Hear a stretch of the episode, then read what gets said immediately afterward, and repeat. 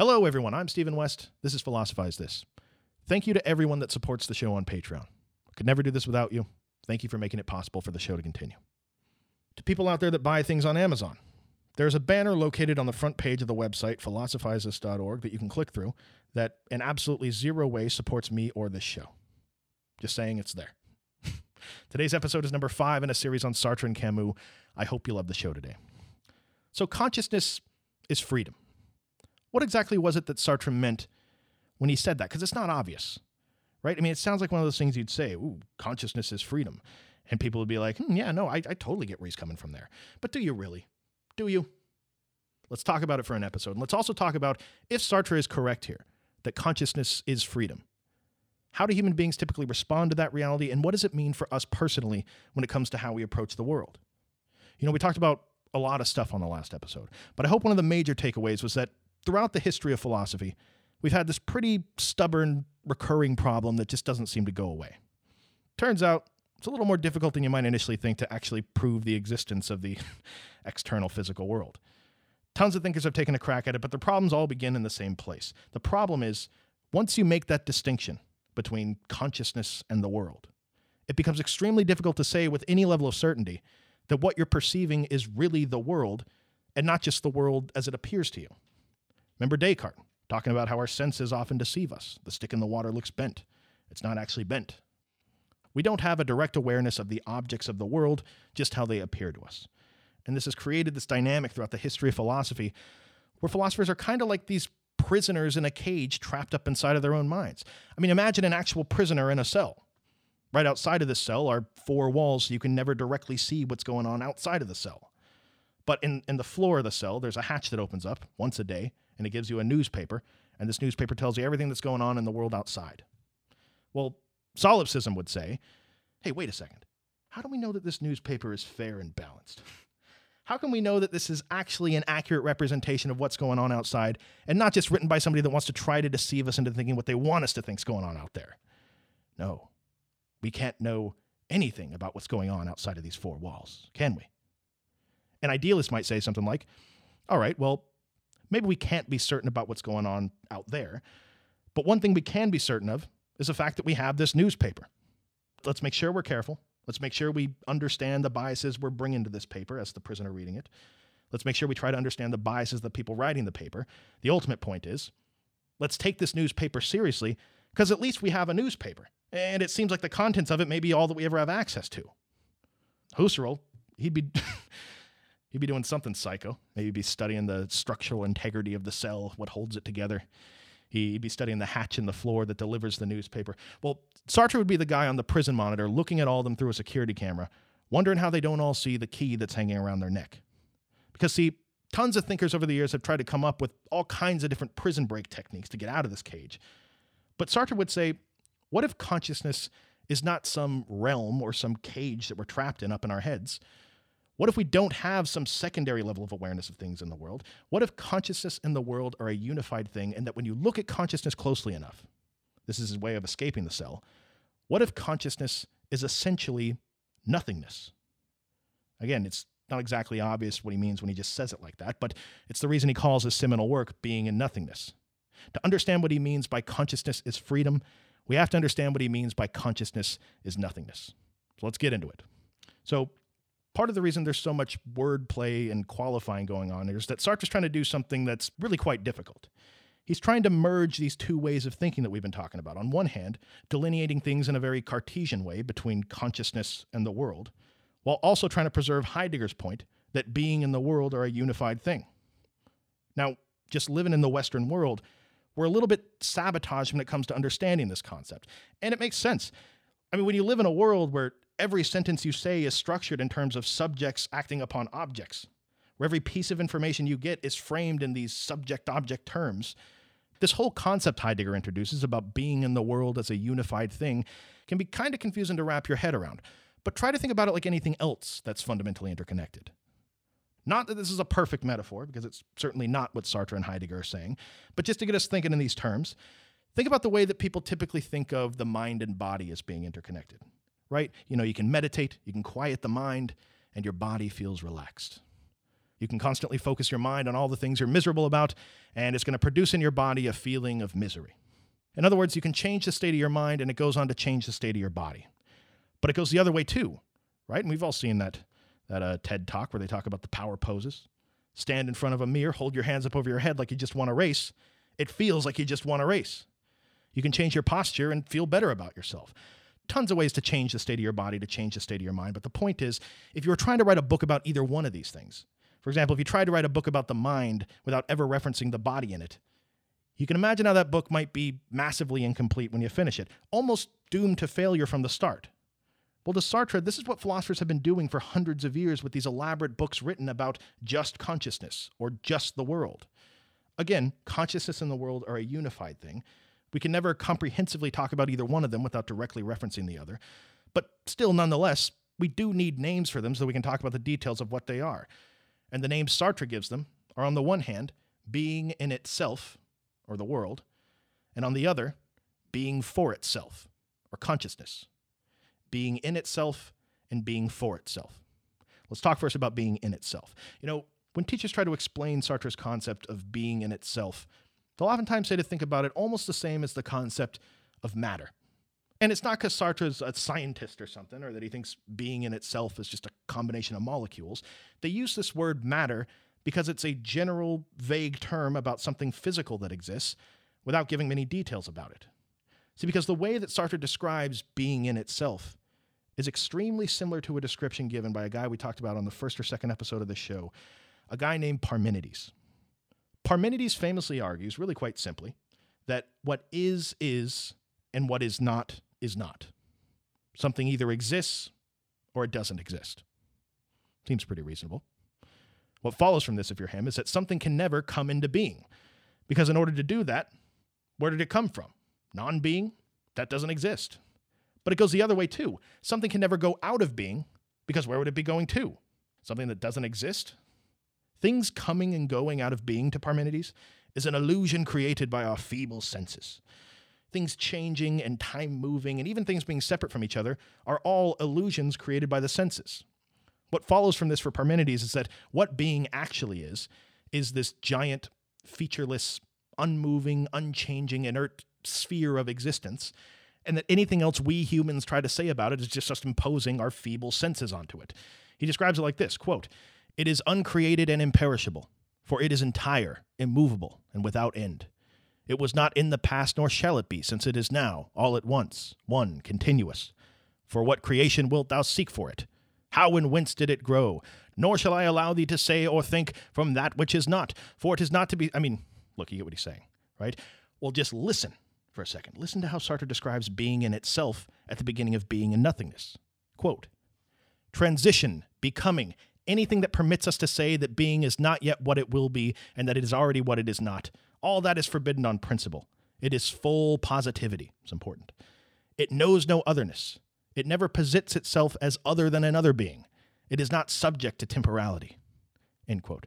So, this picture that Sartre presents of being in itself is not much different than the way Parmenides describes being as a giant, timeless, featureless, unchanging, inert blob of existence. When Sartre says in that quote that being in itself is full positivity, he means more or less the same thing Parmenides means when he says what is, is, and what is not, is not. Being in itself is what is, and any talk about what is not has nothing to do with it. In other words, being in itself is fully positive or affirmative in its existence. It doesn't depend on anything for its existence. It doesn't exist as opposed to some other being out there. Like, hypothetically speaking, you could fully describe being in itself without ever using the word not or ever referencing something that isn't the case. When it comes to being in itself, what is, is, and what is not, is not. Things like motion and change and time are all not aspects of being in itself. And while both Parmenides and Sartre arrive at the same place, the difference between them is that while Parmenides arrives at this place, he sees this motion and change and things seemingly coming and going out of being in the world, and he just writes all this stuff off as a paradoxical illusion created by the senses.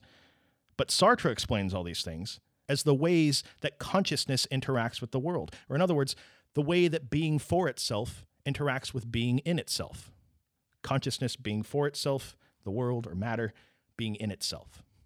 Now, given the fact that being in itself is full positivity, fully affirmative, consciousness, or being for itself, is what allows us to consider the other side of that, what is not. Now, let's let's get out of describing this stuff in terms of is and is not. The, I mean, the reason I did it is because if consciousness allows us to consider what is not, you can start to see the direction this is heading in of consciousness being nothingness. Consciousness to Sartre is not a box, it's not a cage up in our heads that we're trapped in. Consciousness is an activity. It's an activity of pure directedness towards being in itself, pure intentionality. The big move here is that, unlike Descartes, who talks about us not having access to the things of the world, but only the way that they appear to us, and how that whole strategy effectively locks us up in our heads trying to decipher these mere appearances of things. You know, it's a three step process. There's the actual things, the appearances of the things, and then there's us sitting up in our head trying to decode them. Sartre cuts out the middleman. Yes, things still appear to consciousness in a particular way, but the objects of consciousness are the things in the world, not this sort of internal picture being projected up in our heads that was caused by the things outside of our heads, like so many philosophers have assumed. So let's just try to picture consciousness then. Picture rays of light coming out of a flashlight, illuminating a little circle of things in an otherwise dark room. Except here's where it gets weird. Picture there's no flashlight causing these light rays. That was an assumption too. And consider the fact that consciousness doesn't just passively reveal things in the dark room like the light rays do. Consciousness reveals things based on a very particular scheme that we can study. Picture light rays as if they were animated by something that gives them a particular structure. But it's even weirder than that, because to even picture light rays is to be picturing some thing, some apparatus made up of photons interacting with the objects of the room. But consciousness isn't some thing. It's an activity of pure awareness. And what follows from that, if you're Sartre, is that other than this strange relationship between consciousness and the objects it's revealing, consciousness is nothing really. Consciousness is nothingness. But it's nothingness in another sense too. It's nothingness in that it's the source of all nothingness in our experience of the world, to Sartre. That, that feeling that something's lacking, of, of what is not.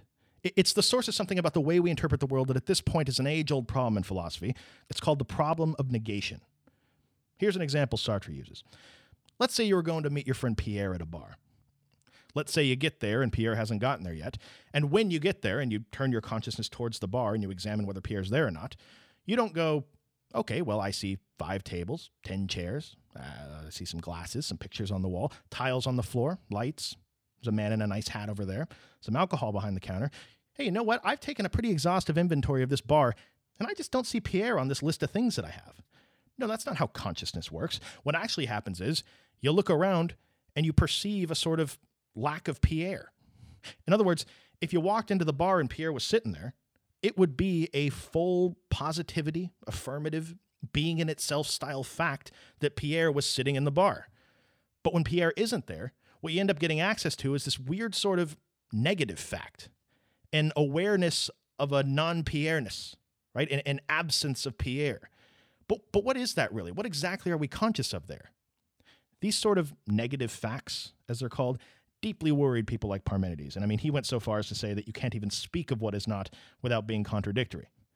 But for Sartre, one thing's for certain about that scenario this awareness of what is not didn't come from being in itself. No, to be able to see this lack or, or negation or nothingness of non Pierre in the bar, we get that from consciousness. Consciousness is the source of nothingness in our awareness of the world. Now, if you're someone out there saying, okay, this is all very interesting, but it's also all very deep and analytical. Look, you can explain it till you're blue in the face, Sartre, but if consciousness really is this way, you know, on this fundamental level, is there any way on a more practical level I can experience this nothingness of consciousness you keep talking about? And it's almost like I wrote that question ahead of time. It turns out there is. There happens to be several different situations that we can all relate to. I'll talk about a couple of them. Two of the more famous ones are often called the gambler and vertigo. Let's talk about the gambler first. Sartre says to imagine a guy that's a compulsive gambler. He goes down to the casino every day and gambles all of his money away. His family's struggling, his children are starving, and he realizes something's got to change about this whole scenario. so, so he makes a resolution to never gamble again for the rest of his life. But then the very next day, he goes down to the casino, always a wise move, uh, and he walks past the gambling table, and that demon, that demon just starts talking to him. Ooh, maybe we could gamble a little bit. You want to? No, no, no, no, no. I need to stop. This is ruining my family. This is ruining my life. But, but what if I just made a really small bet? It wouldn't be that bad, would it?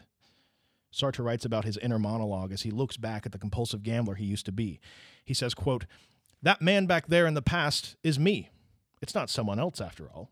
I recognize myself in that past man, and yet in the sense that matters right now, that man is not me. That man has good resolutions that speak to him and are persuasive. But those resolutions do not affect me one bit unless I make those resolutions anew now. I don't find his resolutions affecting me. End quote. What he's saying here is that here's this compulsive gambler that's trying to stop. He's looking into the past at the man he used to be, thinking about the moment he decided to stop gambling. He made all the resolutions, never going to do it again. But now he finds himself in this moment. And while in one sense, that person in the past that decided to stop gambling is him, but for all intents and purposes, that guy that made those resolutions is essentially a different person in a different time and place. He realizes that all those resolutions he made that day mean nothing if he doesn't, in each and every moment moving forward, make those very same resolutions. Now, you can imagine this with anything. You can imagine it with weight loss or drinking or meditating twice a day. But the point is, Sartre would want us to ask ourselves the question when we make these changes for the better in our lives and we look back at the person we used to be, what is stopping us in this very moment from going back and becoming that person again? What's stopping us from going back to the gambling table or to the bar or to the fast food drive through? Well, Sartre would say, nothing. Nothing is stopping you. And it's that realization that at any moment you could choose to go back to living in your own little personal hell that you created, that reality produces in us a feeling that Sartre calls anguish. Not a good feeling. We'll talk more about it in a second, but let's talk about vertigo. New story. A person's going on a walk one day, and they come to the edge of a giant cliff, and they look down, 400 foot drop off, they see the ravine below, jagged rocks. And all of a sudden, their palms start sweating, fingers start tingling, they get a little dizzy, and so they back up away from the edge. Let's not look down there anymore. Well, what just went on there? Why did their body react that way? Well, the default answer might be to say, uh, look, I was at the edge of a cliff. I looked down, and it doesn't look very fun down there. I was scared I was going to fall. But Sartre would say it wasn't that you were scared to fall, it's that you were scared about the possibility that you could jump. Just like the gambler looked into the past, what happened was you looked into the future. You saw yourself laying there at the bottom of the cliff, looking like a human swastika, just mangled from the fall. You looked at that person in the future. And while in one sense, that person's a completely different person in a different time and place, but in another sense, all it would really take is one choice, about 15 seconds, and the effects of gravity to turn you into that person. In other words, what's stopping you in this moment from hurling yourself off the cliff to your death? Nothing. Nothing is stopping you. Look, if there was some essence that preceded your existence, maybe you wouldn't have the choice to jump off the cliff. But the fact is, you do have a choice. We always have a choice. And the fact that nothing stops the gambler from going back to the tables, and nothing stops this person from throwing themselves off the cliff, and nothing is stopping anyone listening to this from being the best or worst person they could ever possibly be. This nothingness, when you think about it, it ends up being just another word for freedom. Consciousness is freedom. And when we're hit with this reality, that every second of every day is a choice moving in the direction of our potential bad or good selves, when we truly face that fact, it doesn't make us happy like we just got out of jail. It's terrifying to us. It produces in us a feeling that Sartre calls anguish. We feel a sense of anguish when we truly consider just how much freedom we have to choose and how responsible we are for our actions. And Sartre says most people spend their entire lives coming up with all kinds of creative ways to tell themselves a story, blaming their behavior on something other than themselves, all in an attempt to escape this feeling of anguish. Let's talk about a few of the ways Sartre thinks people shift this blame off of themselves and pretend like they don't have a choice. One of them happens to be a prevailing idea in the field of psychology during Sartre's life. It's the Freudian idea of the unconscious mind. People will tell themselves, I did something, but it wasn't really fully me that made the choice to do it. See, I have this thing called my unconscious mind. It's up in my brain, it affects and sometimes even governs my decision making. It's really sad. Sartre uses an example like say that you were walking out of a restaurant and you see a little girl bleeding out of her head on the sidewalk looking for help. Now, most of us, when faced with this situation, consciously think, oh, here's a girl that needs help. I care about this girl. I'm a good person. The right thing to do here is to help this little girl. And then we do it. Now, a common criticism of this description of what's going on there is that what really happened is you saw a little girl bleeding out of her head. That visual produced in you a very unpleasant feeling of distress and worry. And you went over to help the girl really on a self interested mission to get rid of that distress and worry. In other words, consciously you told yourself that you're a good person and that what you like to do is to help people who are in need. But unconsciously, you were acting in a self interested way. Now, nobody gets hurt in this particular example, but you can imagine how having this cordoned off place up in your head called the unconscious mind that we have no awareness of when making choices, but nonetheless sometimes governs our behavior. You can imagine how people might sometimes use that as a way of taking the blame off themselves and not admitting that they were free to make another choice. You can imagine how Sartre might have a problem with it. And an important thing to note is it, it, certainly may be true that most of the stuff we do is done without us directly reflecting on it, no question. The thing Sartre wants to avoid is people using this unconscious mind as a scapegoat that they can evoke anytime they want to justify horrible behavior, right? Like imagine the police talking to you, sir, sir, what happened here? Uh, yes, officer. Yes, I did trample that small child. But you know what? When I heard the fire alarm go off in the store, I, I, had this unconscious, natural urge to protect myself and my kids, and, and everything else just went out the window. Police talking to you again. Sir, what happened? Look, man, I was just sitting there. This guy rolled up. I was like, bro, bro, you better get out of my face. You better get out of my face. And then unconsciously, I was just like, bam, I laid him out. Unconsciously, officer. I had this instinct to protect myself. This is what he's trying to avoid. and think about it. Is it absolutely necessary to have this hidden realm called the unconscious mind that we have no awareness of? Sartre would say, sure, it is true that seeing the little girl makes me feel distressed and worried. And it's true that helping the little girl removes this feeling of distress and worry that I have. But what's also true is that once I help the little girl, rub some dirt on it and wrap it up in a bandage, how convenient that I'm never surprised at that point that I feel good about myself and that these bad feelings have left me. It's almost like I was always aware of the fact that I was acting selfishly. I just wasn't reflecting on it in that moment. It's almost like this motive wasn't hidden away in some unconscious mind that I have no awareness of, but that I was just aware of it in a different way. Sartre makes a distinction that consciousness is not this single wave of awareness, like many psychologists assume, that every consciousness has what he calls both positional and non positional awareness, but the ultimate goal that Sartre has here is to do away with this mysterious and unnecessary realm called the unconscious mind that supposedly can dictate behavior with motives that are impossible to be conscious of. Oh, and by the way, can be evoked at any moment to allow people to escape from the anguish of how truly free they are. Now, the unconscious mind is just one of these clever ways people have come up with to avoid responsibility. Sartre says people do it with all kinds of other stuff. People do it with a, a God that has a plan for them. They'll do it by reducing themselves to some social role. The point is, there's no shortage of these creative ways people have come up with to avoid how truly free they are and how responsible for their behavior they are. And one of the most common things people use as an excuse for why they behaved in a particular way that they didn't have control over are their emotions. Sartre writes an entire book on emotions, talks about them extensively in other books. And it's a tempting place to take issue with Sartre, right? I mean, when you hear somebody make a radical claim like that, that we're totally free and absolutely responsible for our behavior, one of the first places you might go is to say, look, I'm down with freedom and responsibility, but let's face it, we aren't totally free. Fact is, we are emotional beings. Sometimes we get overwhelmed by emotions. Sometimes these emotions cause us to behave in crazy ways. But Sartre wouldn't agree with that. Sartre would say that emotions ultimately are choices that we make. Let me explain what he means. He's responding to a really common way that people look at emotions. The basic idea is that what happens when we have an emotion is that we have some perception. For example, we see a news story about somebody getting stabbed. That perception causes us to have a particular physiological response. Our stomach drops, we get butterflies, blood rushes to our face, etc. And then we become aware of that physiological response and just sort of marinate in it until it goes away or we use some sort of mental trickery to get rid of it. Point is that our awareness of that physiological response that was caused by some perception, that is what the emotion is. But Sartre would say it's not that simple. The first thing he'd want to point out that isn't explicitly stated in that theory is that emotions are intentional.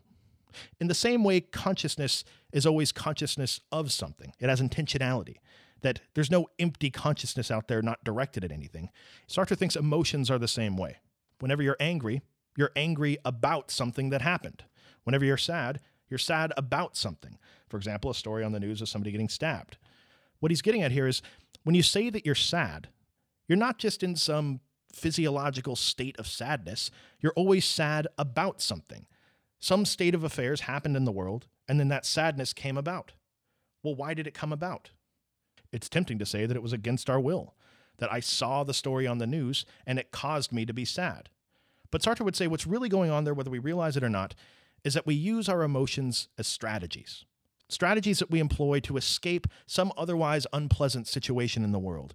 In the event we can't totally escape the situation, the emotion at least makes us feel better off than we would otherwise be. Now, at first, this may seem just downright counterintuitive. My, my emotions aren't strategies, I don't even think about them. Well, just picture for a second what it looks like when people do use emotions in an overtly strategic way. For example, imagine some super manipulative person. You go to a restaurant, if they want to go to a different restaurant. I'm so sad. Look at me and how sad I am. If only someone took me to a different restaurant, I might feel better. now, this isn't what Sartre says we're doing. I'm just giving an example of how even feigned emotions can be used as strategies to bring about a particular end. And maybe emotions are more than just some force within us that leads to an involuntary physiological response. Sartre would say that when the guy cuts you off in traffic, most likely it was an accident, but for the sake of this example, let's imagine he cut you off on purpose. Imagine he was, you know, staring at you directly in the eyes through the back window of his car as he cut you off. Well, what exactly happened there? Well, this guy was really inconsiderate of you. He put your life in jeopardy, other motorists' lives in jeopardy. He essentially just reduced you to this subhuman level where you don't even deserve the space on the road as much as he does. That's basically his road now, and you're this little insect that's in the way. That guy's preference of which lane he wants to drive in is essentially more important than your overall safety and well being. That, that's you now. Congratulations.